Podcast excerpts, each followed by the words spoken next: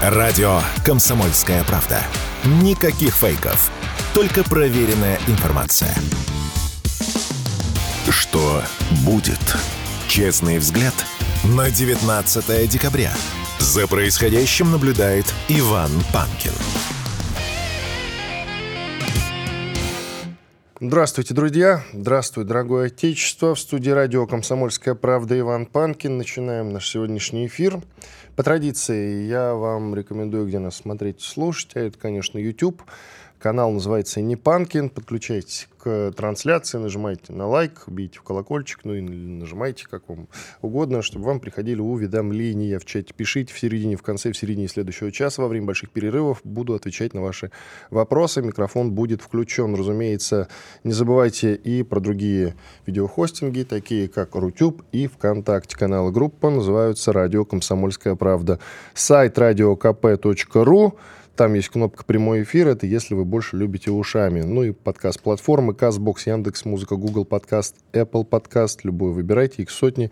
Какая вам больше по душе. Есть замечательный агрегатор подкаст.ру, телеграм-канал «Панкин». Тоже подписывайтесь. Либо радио «Комсомольская правда». Там дублируется видеотрансляция.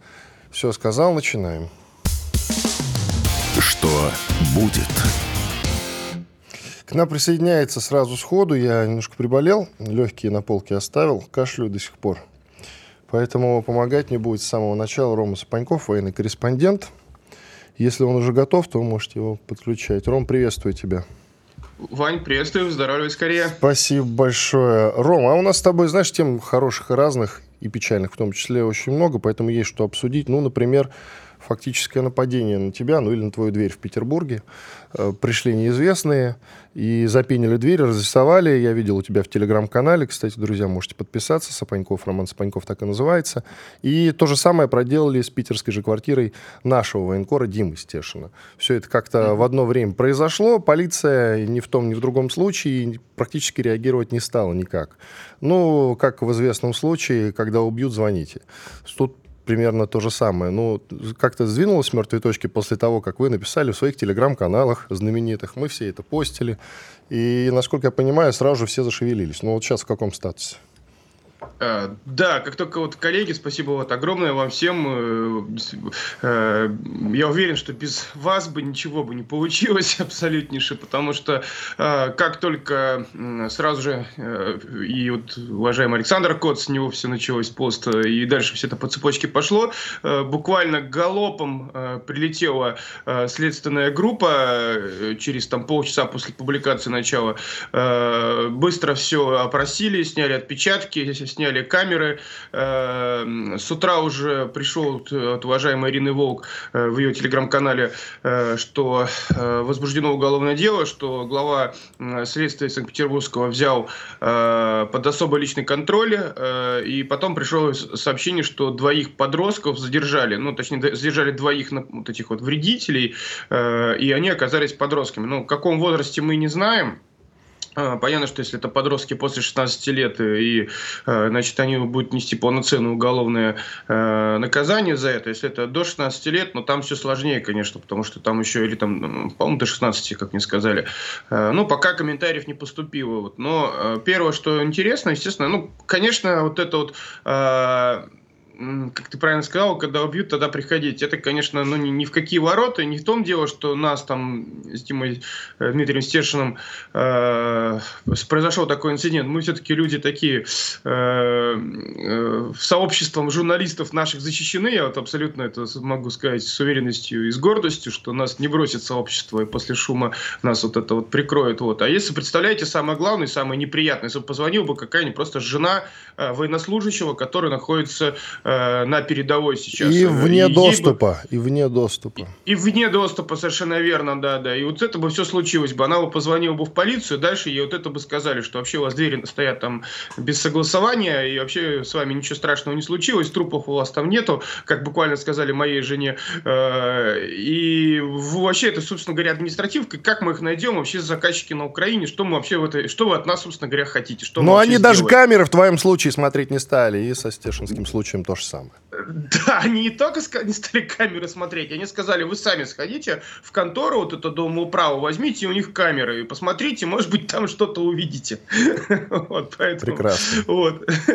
вот. И вот это вот на самом деле самое неприятное, потому что, повторюсь, мы журналисты, люди циничные, привычные, конечно, хотя мою жену трясло, она, естественно, очень сильно перепугалась, но, тем не менее, все равно мы по этим вещам э, имеем иммунитет. И мы, самое главное, знаем, что с этим делать. Резонанс и поехало. А вот самое вот такое, к чему должны вот вынести мы все урока, в первую очередь, правоохранительные органы. Если вам звонит, мы, причем моя жена сказала, что муж находится на СВО, она не сказала, что там журналист, там, не знаю, известный, неизвестный, не стала, просто сказала, муж на СВО находится, помогите, пожалуйста. В ответ вот это все получил. Вот самое главное, что вот если женщина звонит, или неважно, там, э, жена, мама, сестра, кто угодно, да, ребенок, типа, боже, тем более, и говорит, что э, муж или родственник, папа э, на СВО, помогите, пожалуйста, случился инцидент, вот должны все тут же там максимально э, уделить, я не говорю прилететь всей толпой, но хотя бы сказать, что, не знаю, приезжайте завтра э, утром, или я приеду чуть попозже, или сделайте то-то. Ну, короче, максимально уделить внимание. Вот это вот просто обязаны делать э, правоохранительные органы. Не так давно, кстати, и к Саше Коцу же тоже приходили. Да. Да, была история. А, да. Может, тебе тогда в тамбуре какой-то боевой дрон повесить, слушай, с видеокамерой. И, может быть, э, с газовыми пулями какой-нибудь, так, чтобы твоя жена могла джойстик взять, управлять, пообстреливать этих уродов. Так, ну это ну, просто в качестве совета. Если ей предложили самой снимать камеры ходить, но, видимо, защищаться тоже можно Ну самой. все, Вы, дрон, я тебе говорю, дрон вешай уже боевой. Отличная идея. Кстати, кстати говоря, а, про дроны еще сегодня поговорим, потому что на Украине собираются, видимо, боевых голубей разводить. Это, на мой взгляд, весело, обязательно обсудим. Но есть mm-hmm. и другие темы. И вот ты у себя даже пишешь. Два ценных специалиста из горного региона избили в Питере ветерана СВО, потерявшего руку. Мужчина шел с женой, сделал замечание за припаркованный на тротуаре «Лексус». В ответ его избили. Их, правда, задержал проезжающий мимо наряд полиции. Слава богу, проезжал наряд полиции и увидел происходящее. А если бы не проезжал, тоже бы сказали, кто там вас избил, непонятно. Как-то так. Как вот это вот безразличие, оно откуда берется, скажи, пожалуйста. Это не первый эпизод, не последний. Тут история, опять-таки, что Наши парни ехали на ЛБС, фактически, после отпуска, насколько я понял, и в каком-то городе отказались заселять в гостиницу, хотя они забронировали. Потом в этой самой гостинице начали оправдываться, что этот номер был забронирован под других людей, что на самом деле ложь, по сути. Вот с ну, чем тут... связано это безразличие тотальное, причем от представителей властей в том числе, понимаешь? Ну, то есть вот эти люди, которые как раз-таки точно должны входить в положение, это та самая полиция, но нифига. С гостиницей-то ладно, постепенно со всеми разберемся. А полиция-то почему? А, ну, ты знаешь, тут э, два варианта возможно. Либо люди просто не поддерживают СВО или относятся к этому прохладно. И для них полиция вот в колл-центре, которые... Ром. По, вот э, женщина, которая поднимает телефон, она прохладно относится к специальной военной операции. Это очень интересно. Ну, ты, ты знаешь, э, это еще удаленность от, э, от линии фронта. Вот я же сначала позвоню на 112, я по своему опыту скажу, и там вот прямо, ну, в Крым, я, попал в Херсонское, э, Херсонский колл-центр, ну, потому что сам нахожусь в Херсонской области, и сначала набрал 112, я попал в Херсонский колл-центр. Э, и там люди отнеслись очень, очень тепло, то есть они прям говорят, что делать, как, а, говорит, Питер, а, это, говорит, далеко, говорит, вы можете прям там, у вас есть кто может набрать из Питера, то есть поэтому чем ближе, и, а вот в Питере уже отнеслись очень очень прохладно, в свою очередь. Поэтому я думаю, что это удаление от зоны боевых действий, и люди там просто не понимают, не чувствуют какой-то причастности, им просто по барабану. Ну, некоторым, не говорю, что многим, вот, но есть такие люди. И просто, ну, по закону подлости, когда что-то случается, ты попадаешь вот на таких вот не, э, не эмпатичных, холодных, безразличных, выгоревших, может быть, э, людей. Вот. Ну, поэтому э, к сожалению, здесь какой вариант возможен? Только государство должно э, воспитывать э, э, уважение так, чтобы любой человек знал, что э, если э, что-то случилось с ветераном СВО, либо там с родственником СВО, либо еще что-то, что это такая тема, когда ты, неважно от твоей эмпатичности, от твоего отношения, просто должен проявить максимально э, уважение. Вот, ну, просто вот, условный рефлекс, чтобы выработалось, вот только так, к сожалению. Потому что, ну, повторюсь, абсолютнейшее большинство людей, они нормальные, хорошие, добрые люди, которые естественно, э, в беде не бросят, и все будет э, ну, максимально, чем смогут, помогут, тем более, если это люди при исполнении. Вот. Но есть, к сожалению, в нашем отечестве, ну, вот, вот такие люди. Вот таких людей нужно, чтобы он при фразе «мы из СВО», чтобы он так напрягся, так, оп, главное не накосячить, а иначе потом будет очень-очень больно. Вот так вот нужно воспитывать них.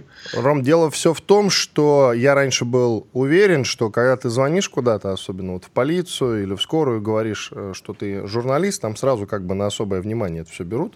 Меня просто как-то грабили, это было давно, очень квартиру вскрывали, и я хорошо помню, как это все было. Когда они узнали, что я журналист, сразу все зашевелились, целый полковник приехал uh-huh. дежурный, uh-huh. на самом деле.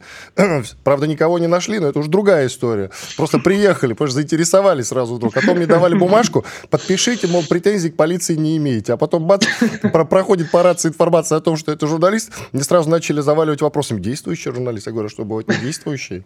Вот. И сразу полковник приехал, да, понаехали, знаешь, целый, там, я не знаю, куча нарядов, все приехали, сразу начали расследовать, никого не нашли. Но это уже другая история, повторюсь. А, ну вот э, к полиции, к врачам особый разговор, а к, извини меня, к гостиничному бизнесу это же не первый эпизод, правда ведь? Это уже какой-то, я, по-моему, насчитал вчера пятый.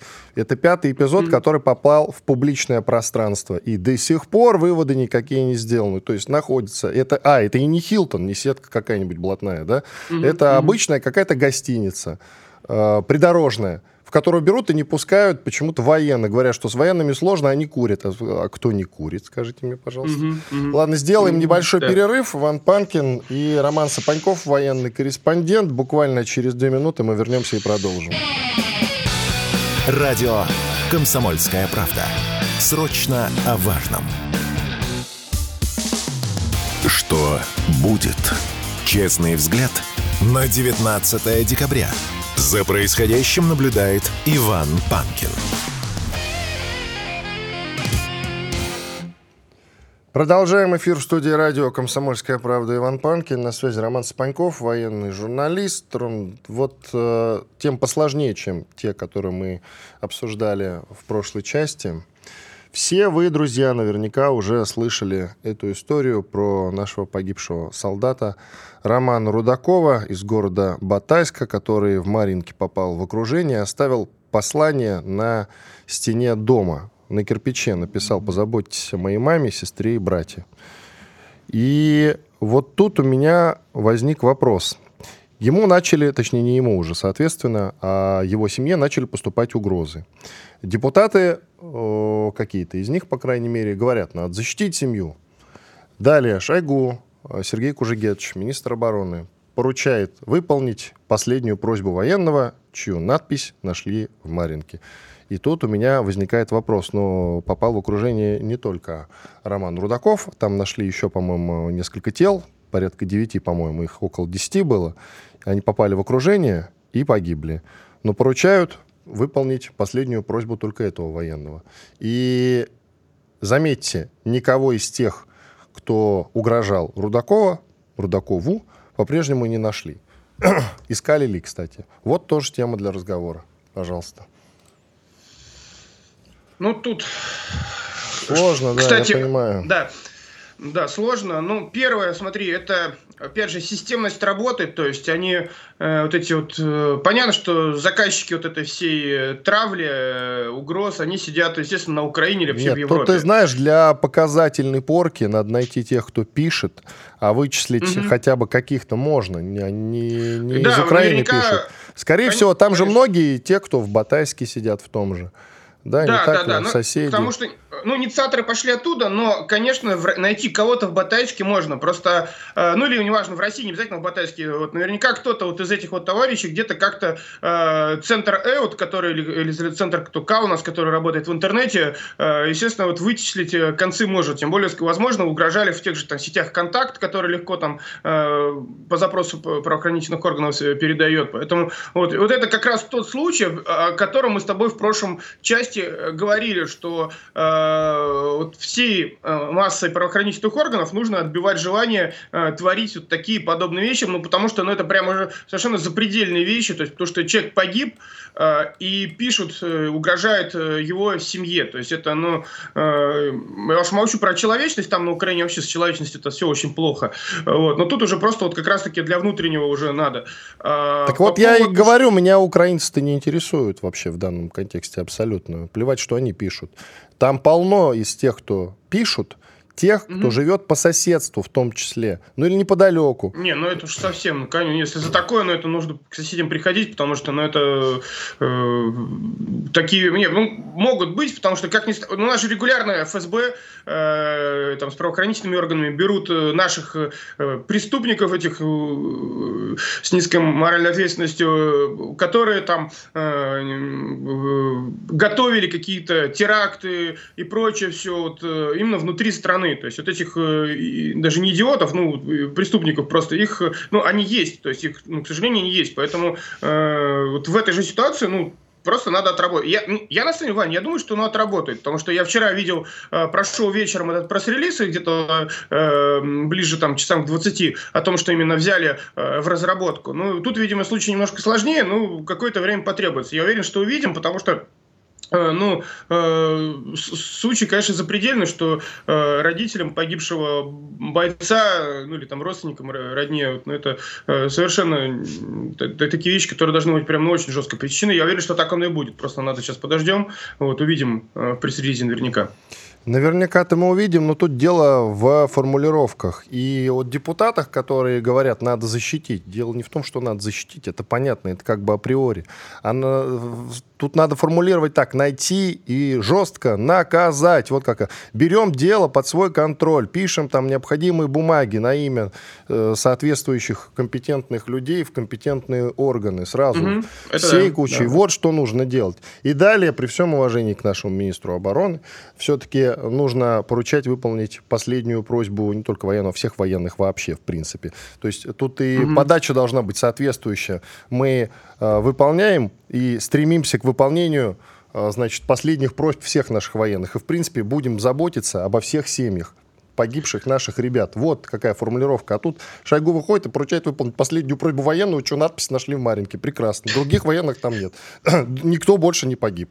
Ну, это Ты же... знаешь, да, да, ты, Вань, ты знаешь, по поводу погибших, это вот такая тема э, очень деликатная, и у нас вот, э, страна наша, вот, к сожалению, вот по части, вот мы вроде с одной стороны пытаемся, да, там вот всех Э, уважать э, последней воли погибших, э, вообще к погибшим очень трепетно относиться. И, вот. Но у нас такое ощущение, что мы до этого вообще никогда не воевали. То есть вот такие вот вещи, вот как ты правильно сказал, да, там такое ощущение, вот это у нас первая вообще в истории страны война, и мы вообще не знаем, как относиться к погибшим, что, что с ними делать, да, там, то есть, и вот, и получается в результате вот такие вот, э, ну, скажем так, э, казусы, да, когда, которые, ну, режут глаз. Э, то есть, с учетом происходящего и с тобой, и с теми людьми, кто не заселились mm-hmm. в гостиницу, мы с живыми-то не до конца разобрались. Понимаешь, да, да, вот. да, да, совершенно верно. Это вот удивляет порой. Хотя мы воюем, наша страна воюет всю свою тысячелетнюю историю. Там подсчитали, там было как-то один раз что-то типа год или два без войны, остальное время мы воюем постоянно. И все равно у нас вот это вот те же грабли каждый раз. Это удивительно, конечно.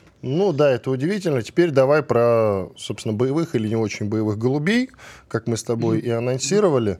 Одна, одна уважаемая на Украине дама по фамилии Безуглая, которая прославилась наездами на целого заложного, да, и говорила о том, что контрнаступление он провалил, нужно его под арест и все такое, тут вылезает э, с заявлением, что нужно, раз уж у них с дронами действительно проблемы, а у России преимущество в 5-10 раз, то нужно от дронов перейти к боевым голубям. Благо, пока их еще не всех съели на Украине, и нужно их, значит, как-то срочно приручать. Это, кстати говоря, э, немножко попахивает такой, знаешь, просоветчиной, потому что голубей-то любили разводить именно в Советском Союзе.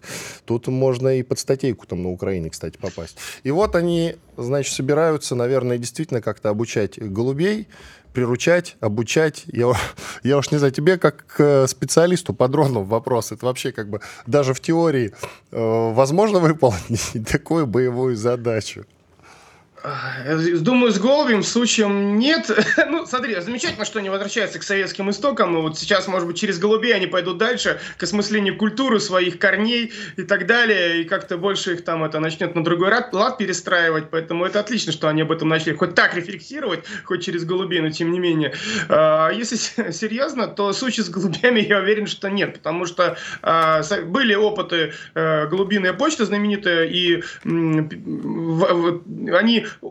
Голубь что? Он, хорошо умеет э, на большие расстояния перелетать. То есть, и, э, соответственно, если его э, на, одной, э, на одном пункте выпустили, до другого он долетит домой, ну, куда его э, место, где он жил в голубятнику, которое он запомнил, это он умеет. Вот. По части же размещения видео, э, камер видеофиксации, чем хорош дрон? Э, это оперативно. То есть ты поднял его над собой, ты сразу же видишь информацию, а потом ты можешь отлететь в сторону и камеру повернуть туда, куда тебе надо, и потом еще над этим местом покружить. Если это дрон с винтами, квадрокоптер зависнуть, если это крыло, покрутиться кругами просто. Вот. В случае же с не очень умным голубем, но это в лучшем случае он может пролететь над позициями, э, и то, ну, голуби у него довольно плохо по э, летать по маршруту. Это все-таки такая птица, которая любит летать от помойки там до э, до, как, до какой-то там чердака какого-то, вот. Поэтому вот. А в случае было же было же предложение с орлами, вот, и вот с орлами, ну, в принципе, может быть, потому что они умнее и лучше поддаются дрессировке, вот, поэтому, вот, но орлов меньше, и они очень долго, э, соответственно, их надо долго выводить и, и, и так далее, то есть нет опыта такого, поэтому, ну, нам что хорошо, что в этой истории хорошо? Пускай тратят силы, я вот за то, чтобы они всей страной бросились выводить голубей, чтобы они отвлеклись на это максимально, знаете, как дети, вот, которые чем-то их надо занять, на набором лего, вот таким вот набором лего пускай э, занимаются бросаются, бросаются, и, может быть, там, чем больше туда сил, мозгов уйдет и ресурсов, тем э, нам на фронте от этого будет только выгоднее. Ну, они, смотри, как бы не передрались из-за голубей. Это все-таки еще и еда в каком-то смысле, извините, пожалуйста, за цинизм. А тут нет, значит, он на сковородку пойдет, нет, он полетит. Ну, вы поняли, короче, да?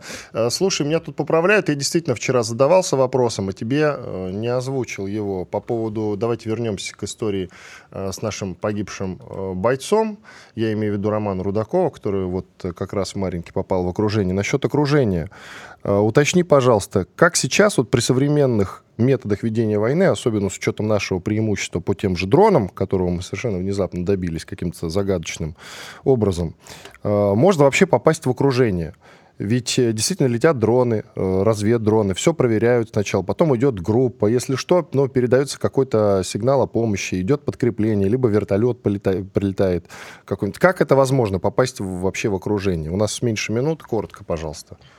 А, ну смотри, там бывает, в частности, под Маринко, на других, на Авдеевке, так все прикрыто рэбом, что дрон особо туда не долетит. Он упрется, потеряет сигнал, в лучшем случае уйдет обратно на точку запуска, или вообще упадет, или улетит в сторону. Поэтому, скорее всего, э, как бывает, группа штурмовая проскочила каким-то образом момент, когда наката нашей штурмовой группы, там, артиллерии, прикрыли ее, там, танк прикрыл, там, они проскочили э, из-за того, что противник откатился либо залег, э, группа проскочила на окраину, забежала в дом, и после этого противник поднялся э, и пошел контратаку. И таким образом просто замкнул э, за ними. Э, ну, а дальше закидали гранатами, либо там артиллерии разобрали, либо танк разобрал дом, и люди, люди внутри просто погибли, не Все сдались. Понятно. То есть, естественно... Спасибо большое. Роман Спаньков, военный корреспондент, был с нами на связи. Пауза. Радио «Комсомольская правда». Срочно о важном. Что будет? Честный взгляд – на 19 декабря. За происходящим наблюдает Иван Панкин.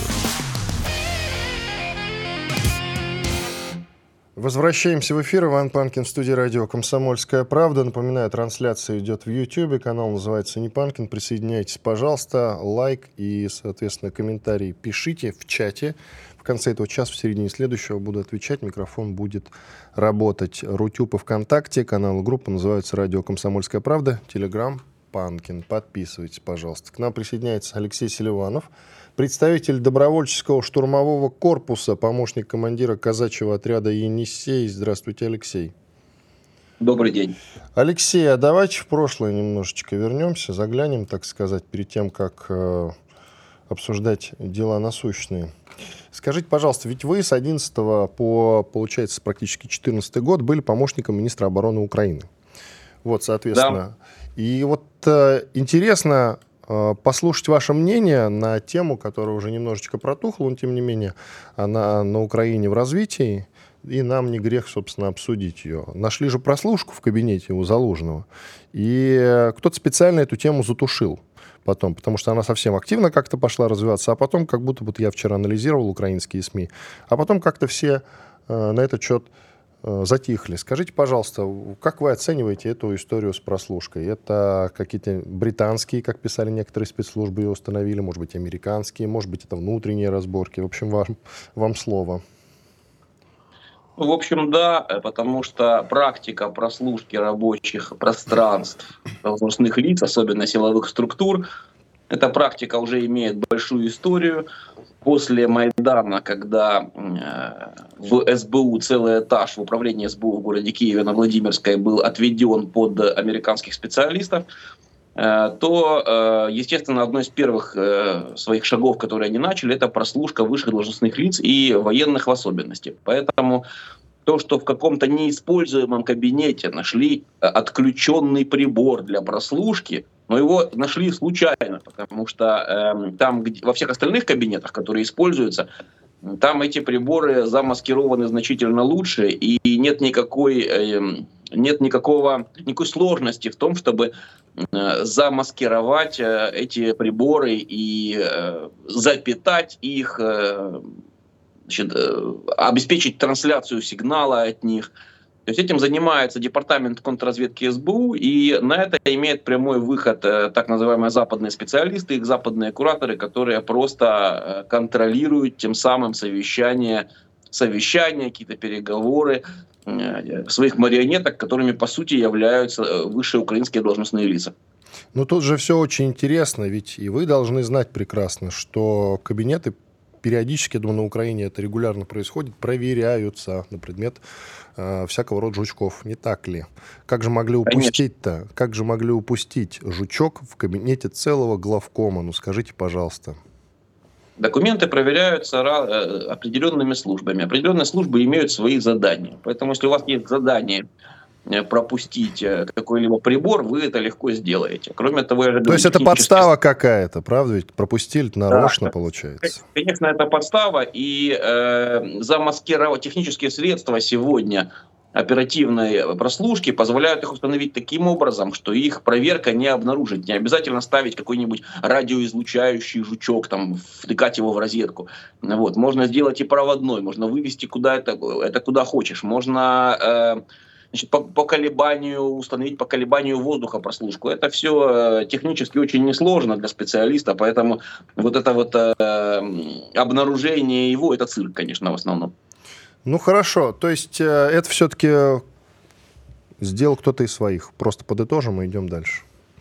Ну, это, это сделал кто-то из своих, и, возможно, это просто тупо в неиспользуемом кабинете забыли забыли подключить, брось, бросили э, значит, э, часть аппарата не подключенную, и все. Из этого раздули скандал. Хотя могу вас заверить, что все э, там средние и высшие должностные лица, они слушаются и, и понимают, что они слушаются. Потому что даже до Майдана какие-то такие щекотливые переговоры в кабинетах не велись. Принципиально не велись. А где велись? А, на нейтральной территории, в кафе, там, э, в машине, в которой был уверен человек, хотя в машине тоже очень часто устанавливается прослушка. Ну, кто как, потому что если, допустим, человек в одном и том же кафе отдыхает, то тоже тут не надо открывать Америку. Во многих кафе где э, целенаправленно ведут переговоры определенные должностные лица, тоже установлена прослушка, и эту оперативную информацию собирают соответствующие органы. Поэтому здесь ни, ни, ничего нового тут быть не может, и от какого-то э, неработающего жучка э, это не значит, что э, кого-то перестали слушать или кого-то не слушают. Слушают. Ну и поговорим о том, что Зеленский с Залужным продолжают э, бросать друг другу мячик в эстафету такую. Э, он же недавно, Залужный, я имею в виду, дал довольно громкое интервью англоязычному британскому изданию The Economist, в котором заявил о том, что на фронте сложилась патовая ситуация. И тут он опровергает свои собственные слова вдруг внезапно. Тогда, я напомню, Зеленский с ним не согласился, сказал, что это никакая не патовая ситуация, все идет по плану практически, сказал. И тут вот накануне у Залужного интересуются, он сейчас придерживается той точки, той же точки зрения или как? Он отвечает, что да, действительно, ну, по сути, там он более однозначно сказал, но трактовать его слова можно следующим образом, что это действительно не патовая ситуация, фактически отказывается от своих слов. Что это? Ситуация на фронте сейчас э, напрямую зависит от поставок боеприпасов с Запада для украинцев, потому что мы идем, мы наступаем, мы ломим. Я очень хорошо, находясь в штабе э, одной из бригад, значит, э, наблюдаю, наблюдаю продвижение наших в направлении Часового Яра, я вижу технику, я вижу тактику, которую применяют наши войска, э, как они планомерно выдавливают э, противника из опорных пунктов, из, из лесополос. Значит, и здесь ситуация однозначно видна, что у ВСУ не хватает боеприпасов. Причем не хватает боеприпасов во многом артиллерийских во многом, если они э, два месяца назад под Клещеевкой при, постоянно долбили кассетными бомбами, что э, приносило нам много раненых, то есть мы не могли преодолеть какие-то пространства без того, чтобы попасть под эти кассетные боеприпасы, то сейчас, хотя они придерживаются той же тактики, они пытаются засыпать нас этими боеприпасами, увеличивая количество раненых, у них этих боеприпасов меньше, и интенсивность огня меньше. Э, пленные э, военнослужащие ВСУ заявляют о том, что они испытывают недостаток в боеприпасах. Следовательно, если этих поставок не будет, то э, ВСУ будут отступать все дальше и дальше. И э, не секрет о том, что сейчас многие украинские там, деятели и вожди пеняют на то, что Запад не поставил им столько боеприпасов, снарядов, сколько обещали.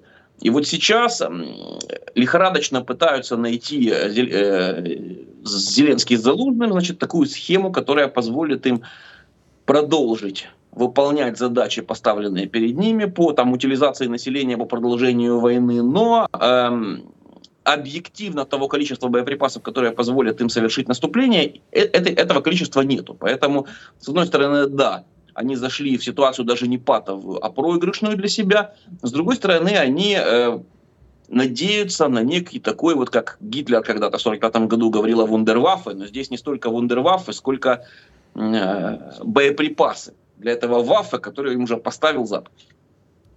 Тут, э, опять-таки, как человека, который внутри находился украинского политикума, вас спрашиваю, и опять возвращаюсь к Залужному и Зеленскому, их, возможно, заочному или уже даже очному противостоянию. Тут Залужный заявил, что увольнение руководителей всех областных военкоматов на Украине привело к проблемам при мобилизации. То есть фактически он наехал на Зеленского, который ранее подписал соответствующий указ об увольнении этих самых военкомов которые якобы были все насквозь коррумпированными. Залужный с ним не согласился, он сказал, что это были профессиональные ребята. Что скажете? Сейчас, сейчас на Украине разыгрывается схема такого злого и доброго следователя. А, это все-таки схема, да? Да, дело в том, что Зеленский имеет право, согласно Конституции, менять э, главнокомандующего. Он может, если бы он хотел, он мог бы снять просто э, Залужного. Так он ему дорогу в политику откроет, тогда уж закрывать надо ну, в тюрьму. А просто стороны, так да, снимать не может. Просто так не может. С другой стороны, можно навесить на него через СМИ там определенных собак. Э, вместо, а под, на Залужного этого... уже их навесили собак. Он даже под какой-то уголовкой там ходит. Связана она с с тем, что они ну, проиграли, э, проиграли нам на южном направлении. За отступление на южном направлении. Вот официальная формулировка. Этому пока не дают ход. Вместо этого Зеленский вбрасывает через своих там, депутатов от «Слуги народа», вбрасывает дичайшее предложение. Это касается не только голубей, это касается ужесточения мобилизации, там, Э, разговоров, хотя они еще не внесены, э, вот, но эти, эти разговоры о, значит, как они называются, предложения, да, предлож, э, законотворческие предложения о э, увеличении, расширении призывного возраста, о призыве женщин, о запрете их э, вы, выезд за границу и так далее. Такие, такие непопулярные предложения прокачиваются.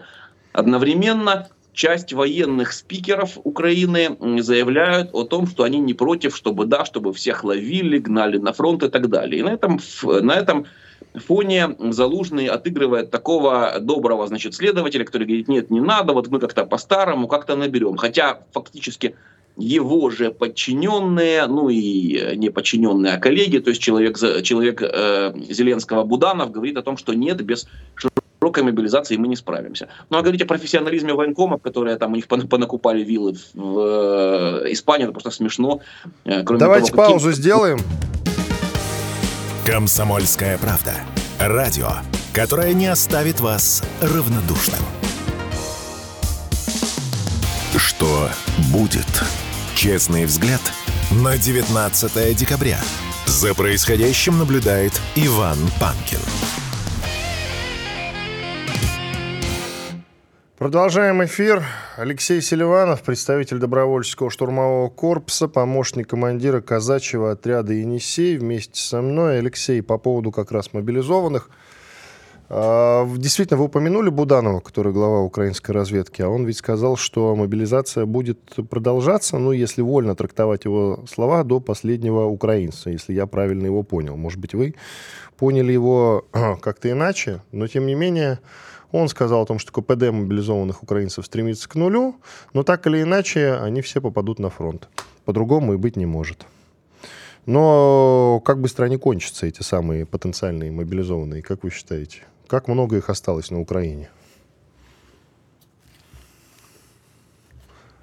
Украинский мобилизационный потенциал дает возможность еще мобилизовать ну, миллиона два как минимум человек. Да, это люди, которые не хотят служить. Сейчас, кстати, идет речь... Это в любом о... случае очень много, 2 миллиона. Да, да. Идет речь о том, что сейчас э, снимут э, бронь от мобилизации с полицейских, хотя это тоже странно, кто тогда останется у них защищать порядок и отлавливать. Слушайте, какой-то классный мужик, э, накануне я даже видео у себя в телеграм-канале выкладывал, что записал. Вы сначала начните с себя, огромное количество, не только там силовиков, но и просто чиновников, которые по какой-то загадочной причине освобождены от мобилизации. А их там, вы знаете, что-то порядка 5 миллионов, что-то такое. И если начать с них, то вообще никаких проблем не будет ну, э, посыпется вертикаль управления Зеленского. Тут дело в том, что если э, Украина, э, Украина находится в таком, э, значит, на водоразделе, если они мобилизуют слишком много граждан, которые воевать не хотят принципиально, то очень скоро они получат неповиновение на фронте, вот, э, непослушание командирам и массовое оставление линии фронта. Это, это хорошо. Это здорово. И здесь главное не пропустить этот момент и, скажем так, его помочь этому моменту распространяться дальше. Сейчас ставка у них на то, что, э, вот, допустим, берем мы одну из самых мотивированных идеологических бригад, третью штурмовую, бывший Азов, запрещенный в России. Ну, он не бывший, он там как бы кооптирован с этим Азовом, с другими нацистскими организациями. Они сейчас расширяют боевые свои части. Они проверенные части, мотивированные, расширяют, добавляют им батальонов, укрепляют и заполняют их в том числе мобилизованными. Это идея здравая, потому что они тем самым вливают мобилизованных в идейные коллективы. Но идейных коллективов у них не так много, поэтому, э, в принципе, массовая мобилизация на Украине, особенно э, мобилизация женщин, она благотворна. Она благотворна для нас, потому что тем самым возникает большое количество эм, недовольного элемента, и те же самые женщины, ну, очень сложно управлять женщинами и гнать их в бой, если это будут массовые женские подразделения. Вот, зная там женскую психологию, э, вот, и нежелание многих из них там кого-либо слушаться.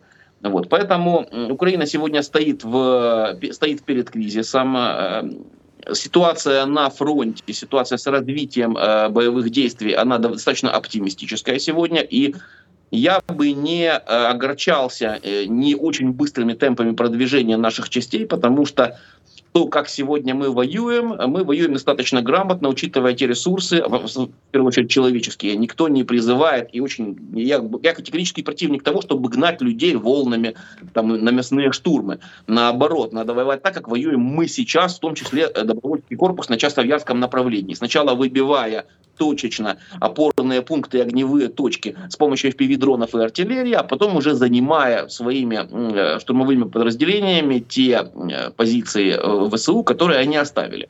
Но э, негативная сторона такая, что это все не происходит там, в течение там, сегодня Яр, завтра Константиновка, послезавтра Краматорск. Конечно, нет. Это будет происходить дольше. Вот, и не зря украинские спикеры, многие военные, говорят о том, что война затянется надолго для них. Поэтому либо война затянется надолго э, с динамикой в нашу пользу, либо у них произойдут внутренние кризисные явления, бунты военнослужащих, там бунты женщин и так далее, что резко изменит ситуацию внутриполитическую на Украине. По поводу Часовой Яры и наступления, свидетелем которого вы являетесь там под этим Часовым Яром, это как раз уточню для тех, кто не знает, город в Бахмутском районе Донецкой области. И вот тут интересный момент. Это сейчас для ВСУ не приоритетное направление, насколько я могу судить, вы можете меня поправить. А что касается использования дронов и зачистки территории сначала как раз FPV-дронами, перед тем, как пехоте заходить на какой-то отдельно взятый участник, участок, то, допустим, под Авдеевкой так уже сделать не получится, например. Понимаете, абсолютно. Потому что там все плотно прикрыто рэбами. И это действительно так. Как в такой ситуации э, действовать? На каждую, да, на каждый найдется болт с резьбой, знаете, как говорят. Вот, поэтому, на каждого Сузуки да, у нас найдется по базуке, да, слышал. Да, на, э, как, как говорят многие наши дронщики, украинские дронщики, что эту войну выиграют дроны. Но на дроны есть рэп, и рэп развивается и с нашей стороны, и с украинской стороны. Технически при условии вложения денег и ресурсов можно добиться значит, полного отключения всех электронных приборов, в том числе дронов, и полностью значит, обезопасить себя от них. Но у нас остается старая добрая артиллерия, в которой мы тоже имеем преимущество, и в которой мы имеем э, перевес и в боеприпасах.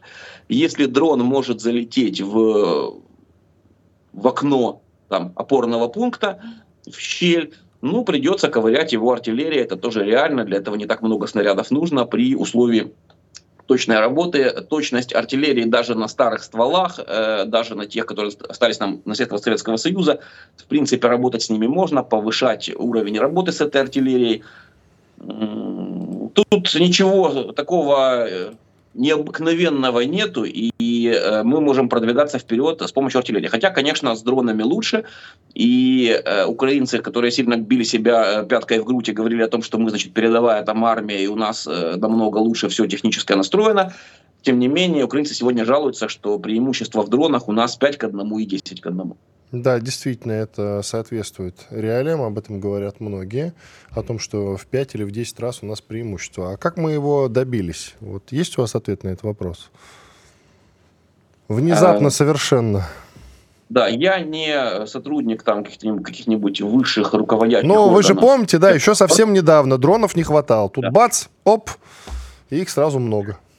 На мой взгляд, вот лично на мой взгляд, это да, фактор народной войны для действительно э, общества России действительно оценило эту войну как народную, и множество людей, мыслящих и умеющих с руками на, на своем месте. То есть сначала э, практически все наши подразделения, которые в этом нуждаются, были оснащены э, дронами-разведчиками, теми же «Мавиками». И во вторую очередь было налажено в целом ряде э, мест в России производство FPV-дронов, сборка FPV-дронов и производство. Для штатных подразделений, которые ведут эту борьбу в составе частей Минобороны, этим занимается государство. Для тех частей, которые там добровольческих и других, это, э, эти дроны каким-то образом, ну вот э, выстраиваются личные связи, и эти дроны привозят и посылают. То есть достаточно и государство, там, не знаю, на 50%, 50 на 50, 60 на 40 или сколько-то, но работает и государство, и общество очень сильно. То есть большой проблемы там лично для меня э, обрести десяток второй дронов, этой проблемы нет. Там, может быть, там задержка неделю-две, но мне эти дроны привезут из России добрые люди, привезут волонтеры, и мы их включим в нашу, в нашу боевую работу. Что касается дефицита, ощущается ли он у Украины? Я про снаряды уже говорю, не про дроны. Про снаряды он, не, э, несомненно, ощущается, потому что мы это видим по себе. Мы видим, что интенсивность огня у украинцев падает. Да, к сожалению, вот здесь под Часовым Яром э, бои достаточно кровопролитные, то есть мы имеем, к сожалению, потери. Вот это потери э, от... Я вот, честно говоря, могу признаться, я даже вот выложил, эм, эти, выложил плиты из бронежилета, потому что они тяжелые, и хожу просто в баллистическую защите. Потому что у нас э, здесь на нашем направлении вот с начала месяца не было ни одного убитого от э, пуль, были от осколков. От мин и от осколков. Если мина попадает в человека, то его разрывает, и тут не, спасут, не спасут плиты. Но если идут э, осколки от кассетных боеприпасов или от тех же мин, то, в принципе, ну, баллистическая защита достаточно эффективна. Поэтому потери есть, но интенсивность огня падает, что позволяет нам осуществлять питание, проносить снабжение, боеприпасы и продукты нашим бойцам, которые находятся на передовых линиях, причем э, зачастую приходится преодолевать те пространства, которые простреливаются. Тем не менее, мы это делаем, потому что интенсивность огня у ВСУ, она упала, по крайней мере, на нашем направлении. А что это касается только 155 миллиметровых снарядов э, натовского образца, это уже такое тяжелое оружие, вооружения, или и минометных снарядов тоже. Потому что вот, допустим, один из поселков э, Белгородской области, которые соседствуют с Украиной, 56 э, минометных как раз снарядов приземлилось там. То есть э, не похоже на дефицит. 50 секунд у вас. 56 — это немного.